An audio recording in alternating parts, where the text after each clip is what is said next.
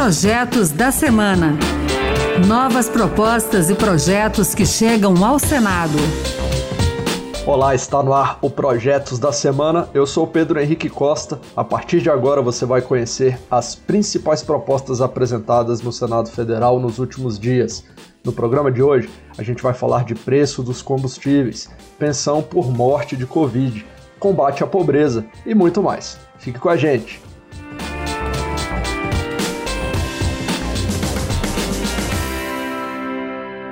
Primeiro assunto do programa é uma proposta que altera a Constituição. Essa PEC tem o objetivo de impedir que recursos destinados à ciência e à tecnologia sejam usados no pagamento da dívida pública. O autor, senador Jacques Wagner, do PT baiano, argumenta que o Brasil está sujeito a uma política fiscal muito dura. A lei de responsabilidade fiscal, a regra do teto de gastos, a regra de ouro e o impacto da pandemia, aliados à emenda constitucional que instituiu o auxílio emergencial, têm contribuído para que o dinheiro investido em ciência e tecnologia seja utilizado para outros fins. Jacques Wagner lembra que o Fundo Nacional de Desenvolvimento Científico e Tecnológico, em 2020, tinha 26 bilhões de reais e que esse dinheiro deveria bancar pesquisas, mas acabou pagando dívidas do governo. A proposta de Jacques Wagner busca minimizar os impactos dessas restrições à inovação tecnológica, uma vez que os gastos autorizados com ciência e tecnologia no orçamento de 2021 já estão reduzidos, atingindo principalmente o CNPq, as universidades federais e a CAPES, que fomenta bolsas de estudo. Outra PEC apresentada nessa semana tem a ver com a guerra fiscal que envolve o ICMS, que é o Imposto sobre Circulação de Bens e Serviços. O ICMS entrou no centro da discussão sobre o preço elevado dos combustíveis no país. A proposta do senador Eduardo Braga, do MDB do Amazonas, limita as alíquotas dos derivados de petróleo a 10% e as do gás de cozinha a 1%, sobre o valor da operação ou sobre o preço que o produto ou seu similar alcançaria em uma venda em condições de livre concorrência. A ideia é controlar o preço da gasolina e do botijão de gás, que impactam diretamente os itens da cesta básica. Vale lembrar que os deputados já aprovaram uma regra que, na prática, fixa a alíquota do ICMS. Esse projeto está agora no Senado. O presidente Rodrigo Pacheco já disse que quer discutir o assunto com representantes dos estados, porque o tema é prioritário. Os governadores criticam a proposta por provocar uma perda bilionária na arrecadação. Rodrigo Pacheco afirmou que pretende se reunir com representantes da Petrobras também para tratar do preço dos combustíveis. Eu acho até muito legítimo já que nós estamos ouvindo governadores, o seu secretário de Fazenda, que possamos ouvir a Petrobras, que muitos têm dito, inclusive eu, que tem que tomar parte desse problema. Então, eventualmente, um convite para que possam fazer parte de uma mesa de reuniões, virtual ou presencial, para que possam dar a sua opinião sobre esse problema do combustível. Já que falamos de imposto, tem um projeto novo do senador Paulo Paim, do PT Gaúcho, que defende uma alíquota diferenciada de contribuição para o trabalhador de baixa renda que exerça a atividade de catador de materiais recicláveis. A proposta dispensaria até mesmo o próprio registro do catador como MEI, né, como microempresário individual, bastando a sua inscrição como contribuinte individual e a caracterização da baixa renda a partir da inscrição no CAD único. Para o senador Paulo Paim, o projeto estende aos catadores regras que já valem para outras categorias, como microempresários individuais e donas de casa, por exemplo. Essa contribuição, de apenas 5% sobre o salário mínimo, asseguraria ao catador a aposentadoria por idade e de forma simplificada. O tema agora é transferência de renda. Esse projeto destina o dinheiro arrecadado com a venda de empresas estatais para o Fundo de Combate e Erradicação da Pobreza. A ideia é custear transferência de renda para a população mais pobre. O autor senador Marcos Duval do Podemos do Espírito Santo sugere que metade do dinheiro da privatização de qualquer estatal seja destinada a políticas de distribuição de renda, como o Auxílio Brasil. E o projeto ainda prevê que os novos donos das empresas privatizadas também possam doar recursos para esse fim. Agora vamos falar de um projeto que suspende uma norma do Ministério de Infraestrutura sobre investimentos no setor ferroviário. O autor desse projeto é o senador Jean Paul Prats, do PT do Rio Grande do Norte. Ele reclamou que, ao regulamentar a medida provisória sobre a exploração do serviço de transporte ferroviário, a portaria do Ministério determina como principal e aparentemente único critério para a escolha das empresas a mera ordem de chegada dos pedidos.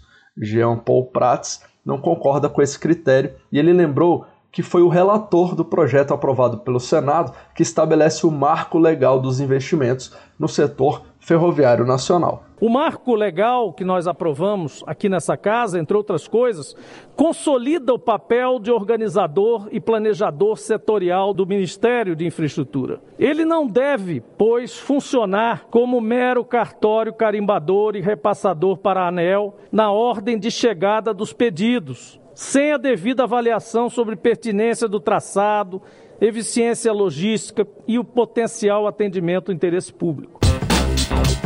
Você já ouviu falar de tráfico de atletas? Pois é, isso existe. E segundo o senador Álvaro Dias, do Podemos do Paraná, precisa ser combatido urgentemente. Ele apresentou um projeto que inclui o tráfico desportivo na mesma categoria do crime de tráfico de pessoas. Álvaro Dias ressalta que muitas crianças e adolescentes são cooptados por agentes esportivos para atuar em equipes no exterior e acabam sendo vítimas de uma rede de tráfico e trabalho escravo. Principalmente no mundo do futebol, essas falsas promessas levam jovens a sair do convívio familiar em busca de uma carreira que nunca acontece. Por isso, o projeto de Álvaro Dias ainda inclui esses atletas nas prioridades da política nacional de enfrentamento ao tráfico de pessoas. Vamos falar de projetos ligados à pandemia de Covid-19. Essa proposta concede uma pensão à família de idoso que tenha morrido por conta do coronavírus. A senadora Zenaide Maia, que é do PROS do Rio Grande do Norte, destacou a realidade de famílias que dependem dos benefícios recebidos pelo idoso. Ela citou que a família perde a renda no caso de morte, porque não há menores de idade que vão receber essa pensão como dependentes. Zenaide Maia ressalta que a crise econômica, agravada pela pandemia, não tem gerado emprego, que os familiares do idoso precisam de um apoio financeiro por um tempo após a morte dele. A ideia é que a pensão dure por um período baseado na expectativa de vida que o idoso teria e com um valor igual ao da aposentadoria. É, a senadora explicou que os dados do IBGE servirão de base para o cálculo do benefício. Outro projeto valoriza os médicos do Serviço Público de Saúde. A proposta estabelece política de salários para os profissionais médicos vinculados à rede pública, inclusive com incentivo remuneratório à opção pela carreira com dedicação exclusiva.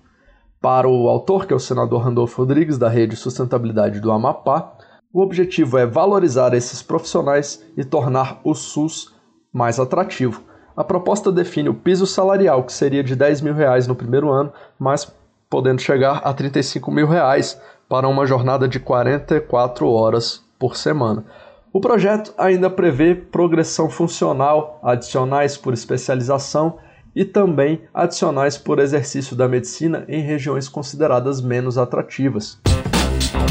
Por fim, um projeto que permite a realização de serviços de cartórios de forma virtual o senador Eduardo Braga, do MDB do Amazonas, propõe que os cartórios disponibilizem o serviço online para facilitar e agilizar os processos de reconhecimento de firma, autenticação, emissão de escrituras e outros documentos. Eduardo Braga argumenta que se a tecnologia já permite transações bancárias como Pix, pagamentos online, emissão de vários documentos, os cartórios também devem se inserir nesse mundo virtual. Mas o senador deixa claro no texto que caberá ao Conselho Nacional de Justiça a responsabilidade de regular e fiscalizar as fraudes e também garantir a segurança dos processos virtuais, tanto para os cartórios como para os usuários. É isso aí, o Projetos da Semana fica por aqui. você pode participar das leis do país. Acesse lá o portal E-Cidadania no site do Senado. Você pode ler as propostas, pode votar e até apresentar uma ideia que, se tiver um apoio na internet, mais de 20 mil assinaturas virtuais, pode virar um projeto de lei. Olha que interessante. Acompanhe o programa Projetos da Semana na Rádio Senado. É toda sexta-feira, às duas da tarde, com reapresentação no sábado, 8 da manhã. E se você preferir, o programa também está na página da Rádio Senado na internet para você baixar e escutar quando puder. O podcast também está nas principais plataformas. Muito obrigado pela sua companhia. Eu sou Pedro Henrique Costa e até o próximo Projetos da Semana. Projetos da Semana. Novas propostas e projetos que chegam ao Senado.